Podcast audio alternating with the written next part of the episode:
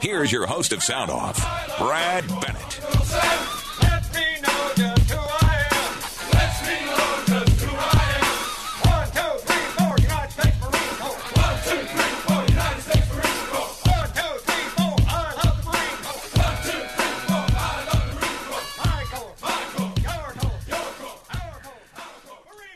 Kenny, you know, one of the nice things I really enjoyed yesterday with Tyler is when I started talking, he would pod that music down. I think you get so busy answering calls Well, and doing.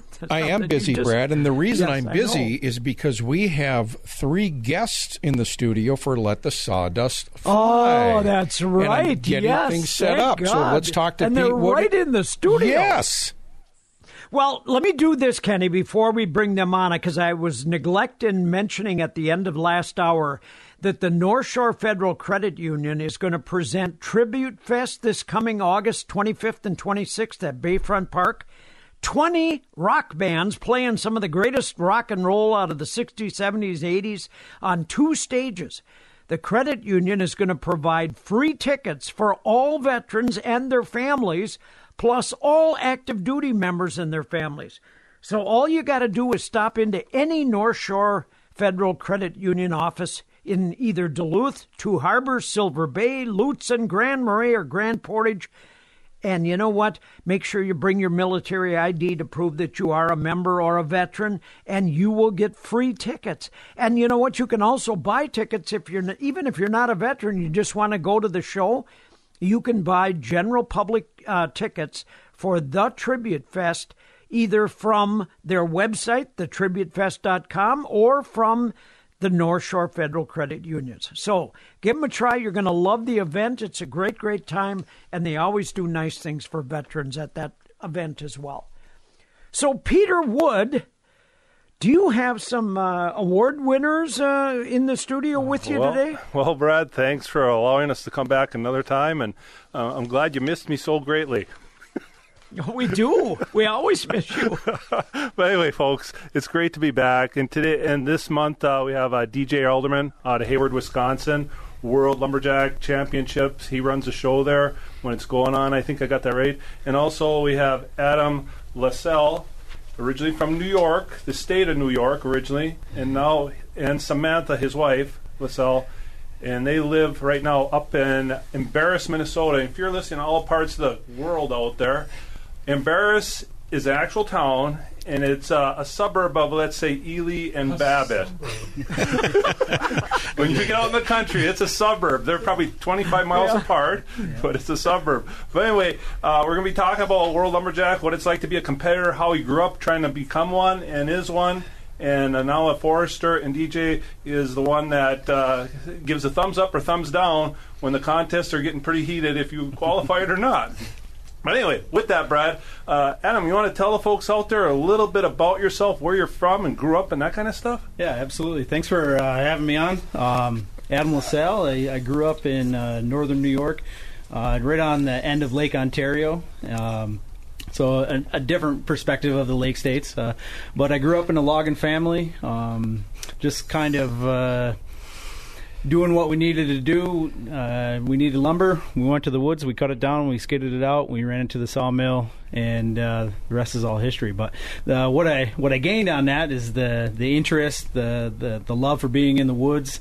Um, I went off and. Uh, and did five years in the Navy, and I came back and I had a choice. I could be making big bucks working on airplanes, or I could go do something I really enjoy, and I I decided to do that. I went back to forestry school, or went to forestry school, uh, at Paul Smith College up in the Adirondack Mountains in New York, and and um, there they had a, a club team, and uh, I think maybe ten percent of the, the the student body tried out for the Woodsman's team, and and uh, I got in right off the bat, and and the rest is all history. I've been competing ever since, um, running into into Canada, all across the U.S. and uh, and internationally. I've been to, to Europe. I've been to Australia competing, and um, really has been a heck of a trip so far. Yeah. Adam, this is uh, this is Brad Bennett, and I had a question when you said you were on the on the team in college. They actually had a, a woodsman team that went out and competed it against other teams. Absolutely, yeah. We uh, fantastic. We raced against uh, I don't know five five other teams in the in the state of New York, and then Maine, Connecticut, uh, New Hampshire, Massachusetts, all all of them, everywhere. So now, give me an idea of what the competition level on these teams were. Were there like axe throwing, log splitting, that kind of stuff? Or? Yep, all of the above. okay. right. Chopping, sawing, tree climbing, uh, log rolling, axe throwing. Uh, we had one of our uh, favorite events was the the packboard relay, where we would we'd string together a 45 pound pack on a frame, and then we'd have a relay race uh, with our team, and and the fastest person to or the fastest team would win naturally, and um, so a lot of these are, are, you know steeped in the historic uh, nature of, of, of logging, turn of the century logging uh, that went on. Sure. So the crosscut sawing, um, the axe throwing, that was actually a workaday skill set that people had um, or had to employ. Um, obviously, the the chopping and the sawing that that um, that was the taking the trees down and bringing them to the waterways, the log rolling and the river pigging. That was bringing them down to the mill and, and so on and so forth. So, um, yeah, I feel I feel absolutely uh, blessed and fortunate to to just kind of fall into that um, that opportunity, and I never look back. You know, one thing you said, Adam, at the beginning when you introduced yourself that was, I think, so critical is you had a decision should I make big money working on airplanes or should I do what I enjoyed and loved? You know, I wish more people would make that decision in their lives. Too many people get stuck in jobs for their whole career that they hate, but they do it because they can make good money and they just uh, really miss out on so much in life, don't you think? Yeah, absolutely. Yeah, I mean, I, I take so much away from a day in the woods, uh, you know, and, and I, looking back at uh, you know the last 15, 20 years, I wouldn't I wouldn't change it for, for anything. I mean, granted, I've stuck it out and I'm making a living a living wage now, and I'd be able to put food on the table. Uh, but that's that's not why I work. I work to because I'm passionate about forestry. I'm passionate about taking care of the, the woods and and uh, getting a product out and helping other people do the same thing. Uh, Brad, uh, uh, Samantha, are you there? We'd like to. Where where did you grow up? I know you said Hayward and that. Could you give the folks out there listening a little bit about yourself as well now? Yeah, I grew up in Hayward, and I got a very different start from Adam. Um, when I was about six, seven years old, um, my parents basically had the choice of putting me in soccer camp or log rolling camp, and I went to log rolling camp or log rolling school down at Lake Hayward. Um, that's great. It is great. I'm just laughing here, but that's great. Go ahead. yeah. So, you know, it, that's where a bunch of amateurs meet, um, and and you have teachers, and you you go for a couple hours a day. I think the attraction as a kid is that you're at the lake and you can jump in the water, but log rolling's addicting. Um, it's super tough to learn, um, and the more you do it, the better you want to get. So you just want to try again and again. So as I got older, I just kind of stuck with it. Um, I went to the University of Minnesota Twin Cities, where they did have a timber team um, that I was not aware of at all, actually. So I just competed on my own individually throughout college at different competitions throughout the summer and stuck with it through that kind of tough transition period where you're getting a real job and you've got other priorities kind of taking you away from sports, whereas yeah. in high school it's a lot easier to just focus on sports, right? Um, and made the jump to the pro ranks from there and have kind of stuck with it ever since. And it's very competitive. Um, the group is like one big family, so it's like a big reunion in the summer, something to look forward to. Even though you're competing against everyone, it's kind of kind of nice just to catch up with everybody and see everybody at the different competitions. So, so uh, uh could you say a little bit about the log rolling school out there? Because that's kind of unique when you hear about it. Because most people don't think really of those is. things at all. But could you talk a little bit about that, Samantha? Yeah, so the, the log rolling school in Hayward is called the Namekagon River Rollers, and it takes place right at Lumberjack Bowl, where we host the Lumberjack World Championships. So those kids are fortunate enough to get to roll right there in that body of water that we compete in. And believe it or not, there are several log rolling schools all around the Midwest. Um, Onalaska has one, La Crosse has one, Madison. So they're kind of popping up the Twin Cities all over the place.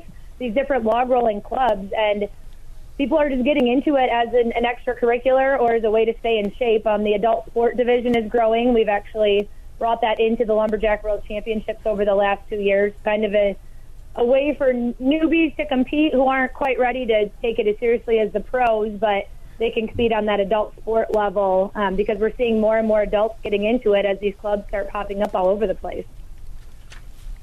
Oh, Ah, that's amazing that it's growing like that. I, I can see that your husband Adam, uh, you know, having been in the logging business, and even Pete, that you'd want to compete and stuff like that. But the the fact that it's growing amongst everybody, even adults doing it just for uh, like exercise, like an exercise class, that makes total sense.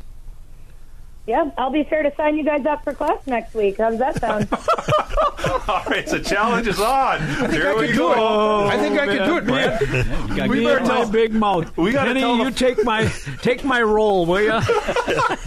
We got to tell the folks how what's uh, the length of these logs, what kind of logs are you running on, and the size diameter because uh, so they get an idea. Like it's like a floating, shall we say, like a like a small pontoon boat, right? Yeah, but half of one that flips over often. Yeah. Only one float. Could you tell folks what it's like, uh, the size and the length of those logs and all that, what kind? Yeah, so there's there's four different sizes that the pros roll on, um, and they're numbered one, two, three, and four. So they're 12 or 13 feet long. The shorter they are, the faster they are. Um, and they they start at 15 inches in diameter, and they go down to 12 inches. So as you, we call it timing out, so you're on a, a certain log for a certain amount of time, and as you time out on that log with your opponent, um, and the match doesn't end, you go to a smaller log, so the match gets tougher and it goes quicker. And we run all three out of five matches. So we start out kind of easy. We ease everyone into it, and then as you get through the match, you get down to the fastest log at the end there. So really testing your ability as you as you go on throughout the match. Uh, Peter, I have a question. Uh, Samantha's talking about log rolling, and uh, you know we've all probably seen some of this on like Wide World of Sports or something at some time in our life. But uh, do you do individual log rolling where you're just doing it for time, or do you do both where you're doing it for time and then you throw in a compo- uh, an opponent and you're trying to throw the opponent off or get the opponent to fall off the log? Go ahead, so it's always Samantha. against an opponent. So it's a Oh, it's always. Okay. Which makes it kind of unique. Yeah. So it, that it's kind of what makes it so intense and so competitive is like when you're chopping a block of wood, you're going out there, you're doing the best you can on your block of wood. Nobody else can affect you and your block of wood. Whereas in log rolling, you're on that log with your opponent and you're trying to muscle or you know be quicker than them and get them off. So Sure. the sparring sure. aspect of log rolling is really unique. So, so And you can do it either by going so fast or by going fast and stopping immediately and trying to throw them off their speed or off their stride there as well, right? You got it. Yeah. So some of the, you know, some of the gals aren't as muscular, so they rely on their quickness and their endurance. And then some of the gals who are a little bit stronger and have stronger lower bodies will work on using their force and trying to kick um, or boot their opponent in the water. Yeah, giving that log a, a boot essentially. I imagine, Wow. I imagine your shoes have to be something with spikes or something.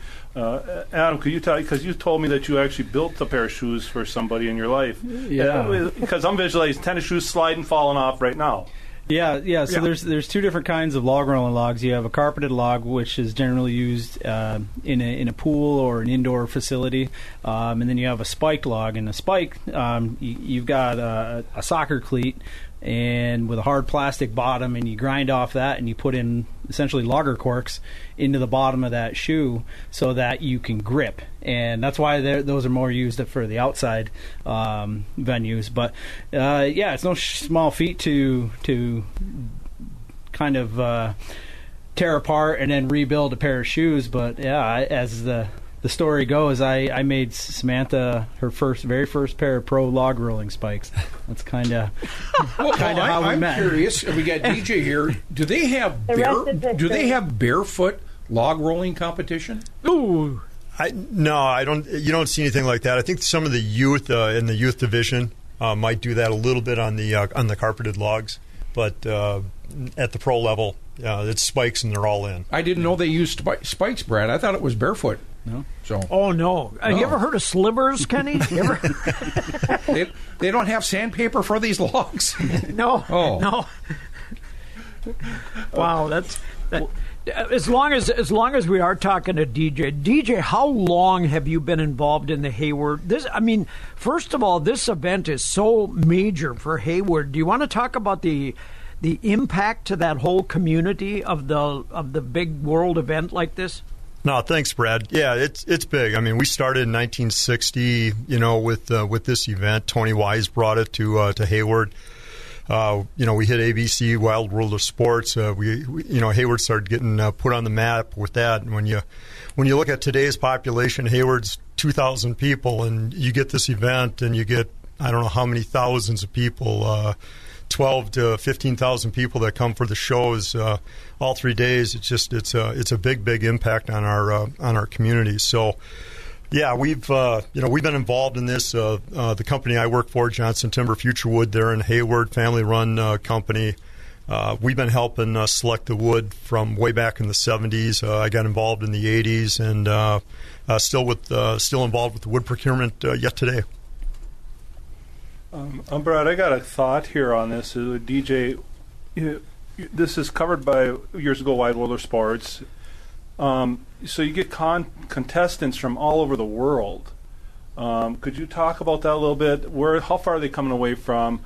They must stay here a little bit to get uh, acclimated to the travel, this, the jet lag, I guess you could say. Could you talk about that some? No, absolutely. Um, you know, some of the you know stronger communities, I think, in New Zealand, and Adam would probably know this better, but in Australia. But they, you know, some of the uh, clubs are, are really, really big and, and massive in size. So we see truly some of the best from Australia and New Zealand, Canada. Uh, we've had some guys uh, come over, uh, you know, from uh, from the Czech Republic. Um, last year, I think we had Ferry Svan come over from uh, from Sweden, mm-hmm. and uh, you know, it's just uh, it really is uh, it really is impressive that uh, they're coming. They uh, um, they come here to see if they can oust the Americans, and, and, I tell you what, the Americans, the Canadians, really gave the guys from Australia a run for their money this this year. Uh, it's uh, it's the first time we've seen him back, you know, really since the uh, pandemic, and, and so it was really nice to, if you will, get a little of that international flavor.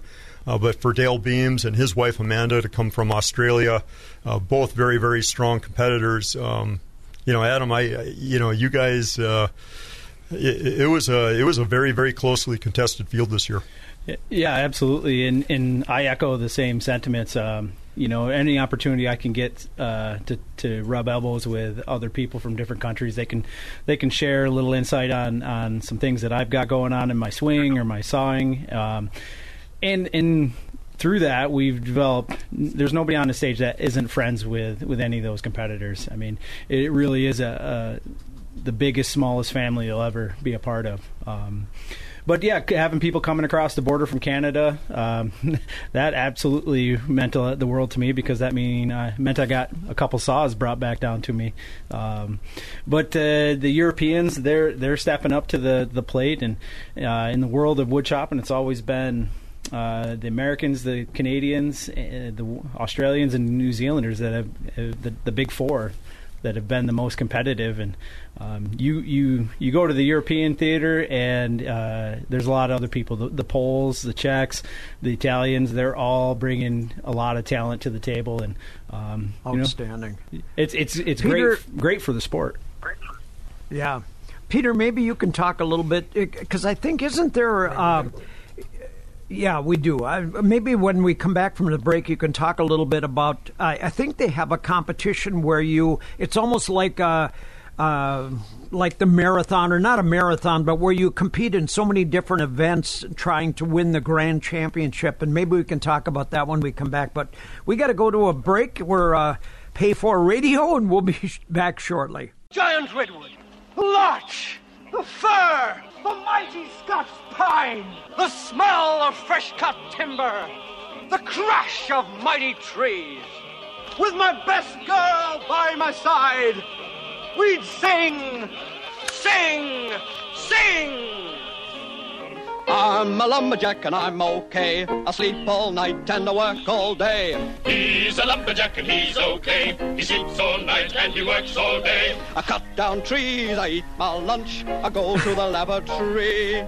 Go to the laboratory. uh, uh, DJ, Adam, and Samantha, this is the period of time where we usually always announce that that's Peter singing this song, but I don't think it really is. Yeah, I'm, I'm right there, Brad. I'm just about ready to break into it. You know, grew up watching Lawrence Welk, and I just always wanted to be a dancer, right? Oh man! But anyway, you had the a word, question. the word, the word I was looking for was decathlon, where where you where an athlete or like Adam or whoever is in competition. Do you have a competition where you compete in? Let's say chainsaw cutting, axe cutting, axe throwing, cl- log climbing, a bunch of different events for the, and and win the prizes the of the most all around logger or anything like that. A lot of times, Brad, I think of it as there's a, there's a con, co- there's many many different uh, avenues of going on there. Would a, a competitor have to win every one number one to be the number one? But it, it works. DJ, you want to explain to the folks out there how it works because it'd be impossible to win every one number one in that that because it's so hard. It is I would really think truly so, very yeah. hard. Absolutely. No, we have a uh, an all around award uh, named after uh, Tony Wise, who founded the event.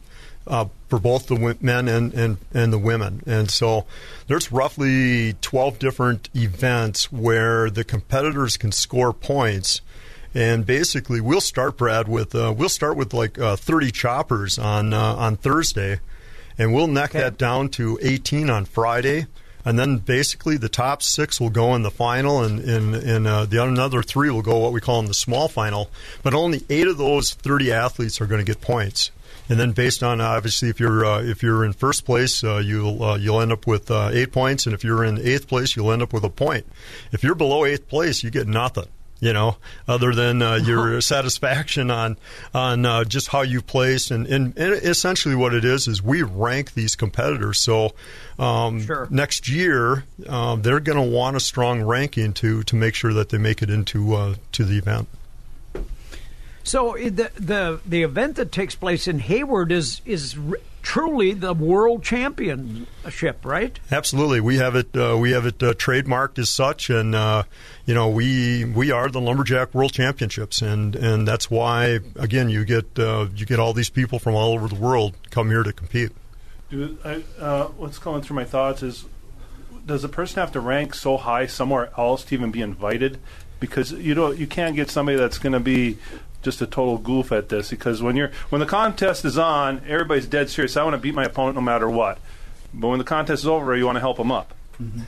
No, ab- no, absolutely. I mean, back I can I honestly remember in the days when we did have a ranking system, and I will just say that I can remember one guy coming in from Illinois, and he wanted to impress his friends, and essentially he came to the event with a doggone hardware axe. Well.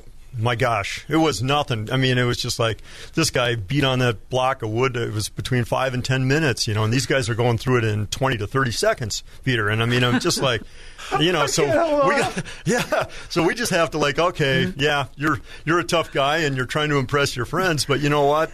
You don't belong here, you know, and so this isn't a this isn't a county show. This isn't a, you know, this isn't a, a qualifier type event. This is, you know, this is there, and we have a competition committee that actually sits down and reviews all the uh, all the applications that we get, and we have to rank them because we had we had 36, 38 competitors and, and had to, uh, you know, basically uh, cut the field to thirty. So. So from from like uh, Adam, from your standpoint, what is it like to be invited where you actually get to become on stage?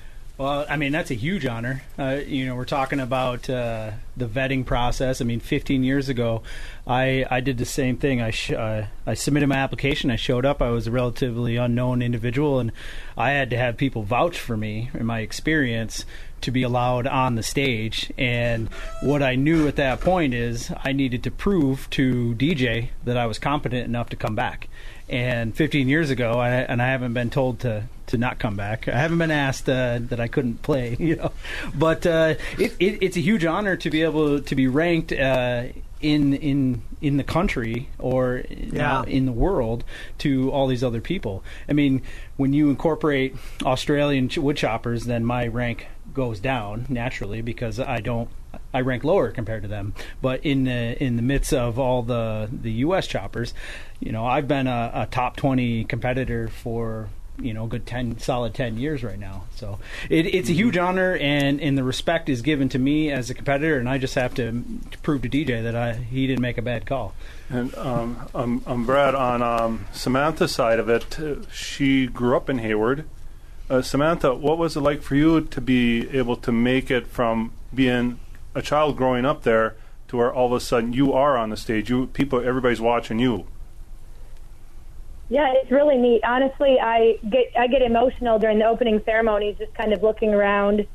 The bleachers are packed. You know, everyone's standing there listening to the national anthem, and it's just really cool that that is the same spot that I grew up doing it. You know, a lot of people travel Yeah. there and they compete there once a year, but that's somewhere that I get to train and compete, and that's home for me. So to see it come to life um, every year, you know, end of July is is really really special. Really, that's really It- neat, Brad, that she said the national anthem. Mm-hmm. You know, it shows that over and over. I bet you've never seen anybody sit during the national anthem or kneel or, Or any of that. Have you ever seen a Or DJ or Samantha? You've been there your, your whole life.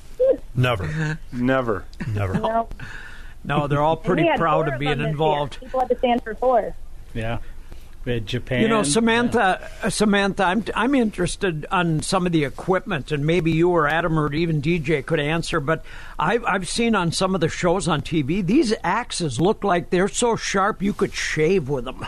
I mean, Absolutely, Ken. you, you don't.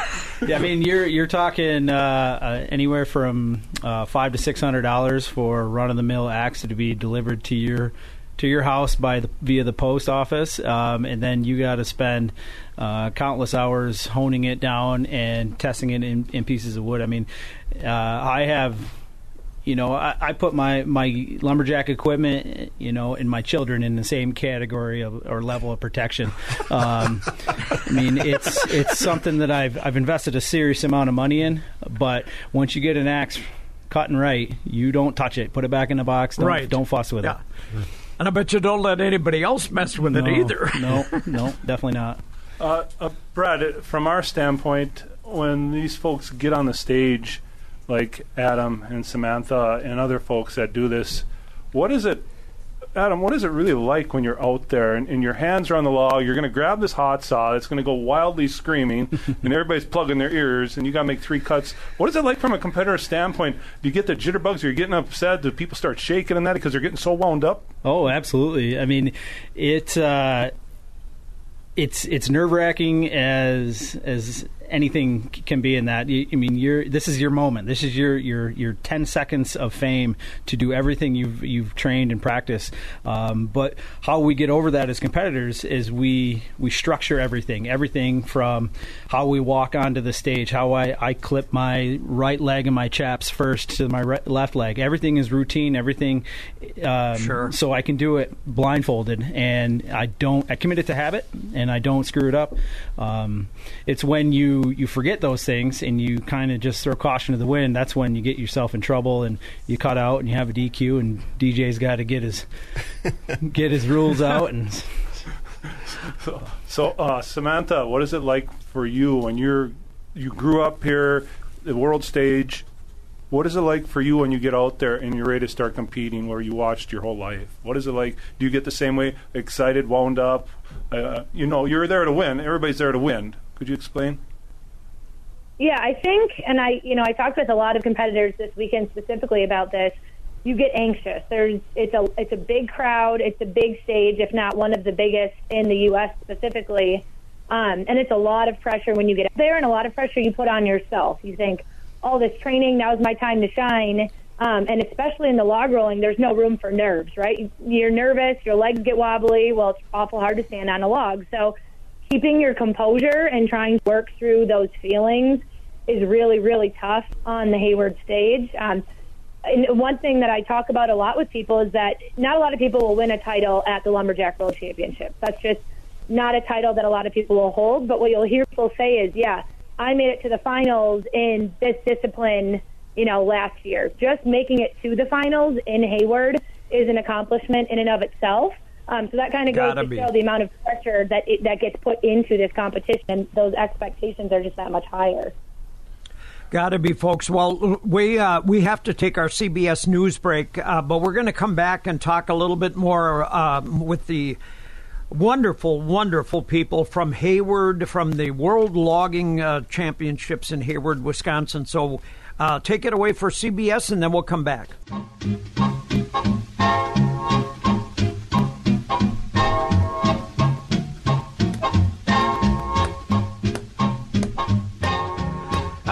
Little woodchopper's ball to bring us back there. Well, be a Peter, dancer. uh, yeah, it's fantastic. anyway, Brad.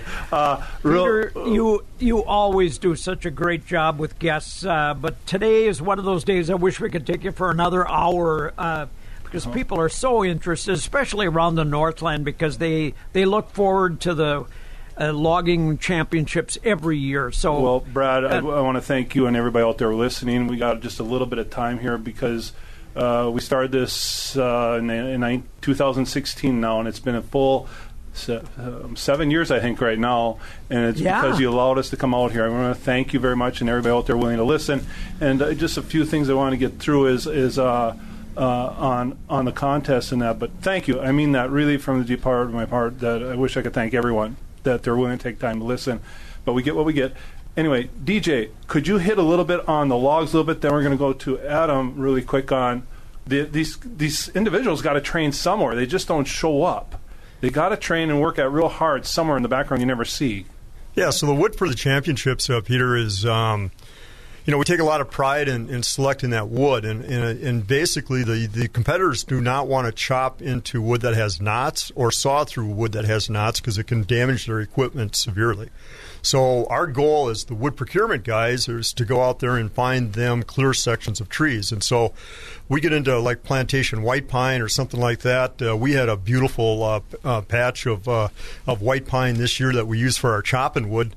Uh, we actually got the wood from Virginia, uh, turned it in West Virginia, and brought it up to uh, to Hayward. But we had whorls. You know, if you talk about the the growth rates in in southern uh, U.S., we had whorls that were 54 inches apart. That's how much that tree grew in that given year. And so you talk about being able to, you know, we're we're just we have 26 inch blocks, 27 inch blocks, so we don't need that. We're actually able to get two blocks out of that uh, in between those two whorls. But a lot of times we'll use the knots on top or the knots on, t- on on bottom to identify, so the the competitors are chopping or sawing through, uh, not you know knot free wood. That's pretty interesting that even a knot can mess up your equipment. That is really, really something. And I imagine, like Adam and Samantha, you, you, you, you, must practice somewhere because you can't just show up.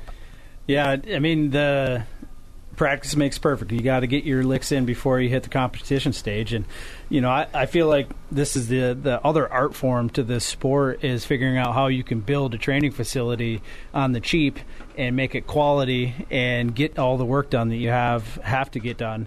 Um, I've invested uh, a lot of time in, in decking and metal saw stands, uh, but honestly, uh, throw a chopping stand out on the lawn and have a block of wood. But it's you know it's interesting, you know the the, the concept of the knot free wood because when you're training, you're training on anything you get your hands on. In the early days, I would wait for the county road crews to go through, and they'd tip trees over, and I'd go out there with my buddies and a 12 pack of beer, and we'd go get all of our training wood. They were borrow- borrowing the wood, borrowing the wood there. Yeah. Cleaning up.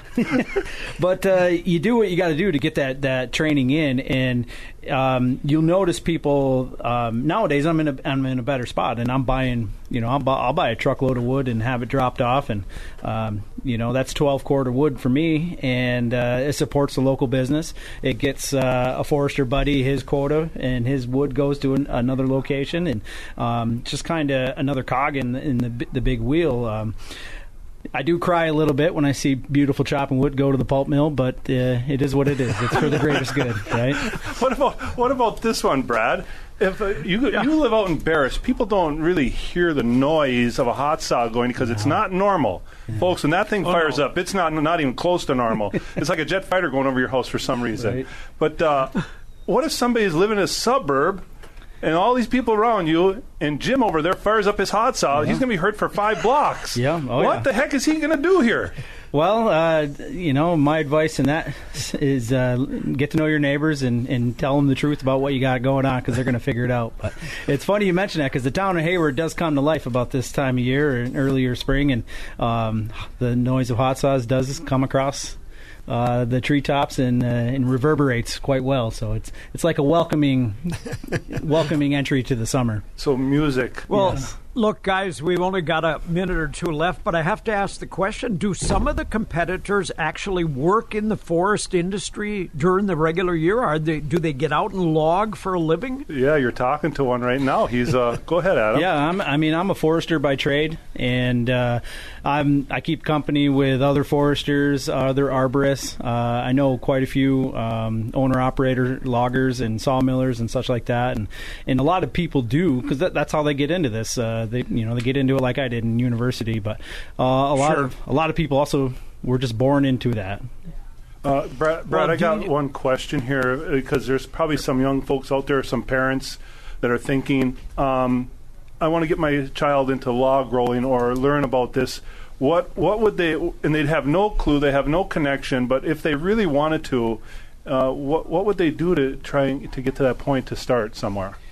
So you got to find a, an organization or an individual that is um, that has the skill sets to offer. Um, and a good example is the U.S. Log Rolling Association. They offer um, a lot of opportunity and and you know frequently asked question sheets and stuff like that, that that they can steer you in the right direction.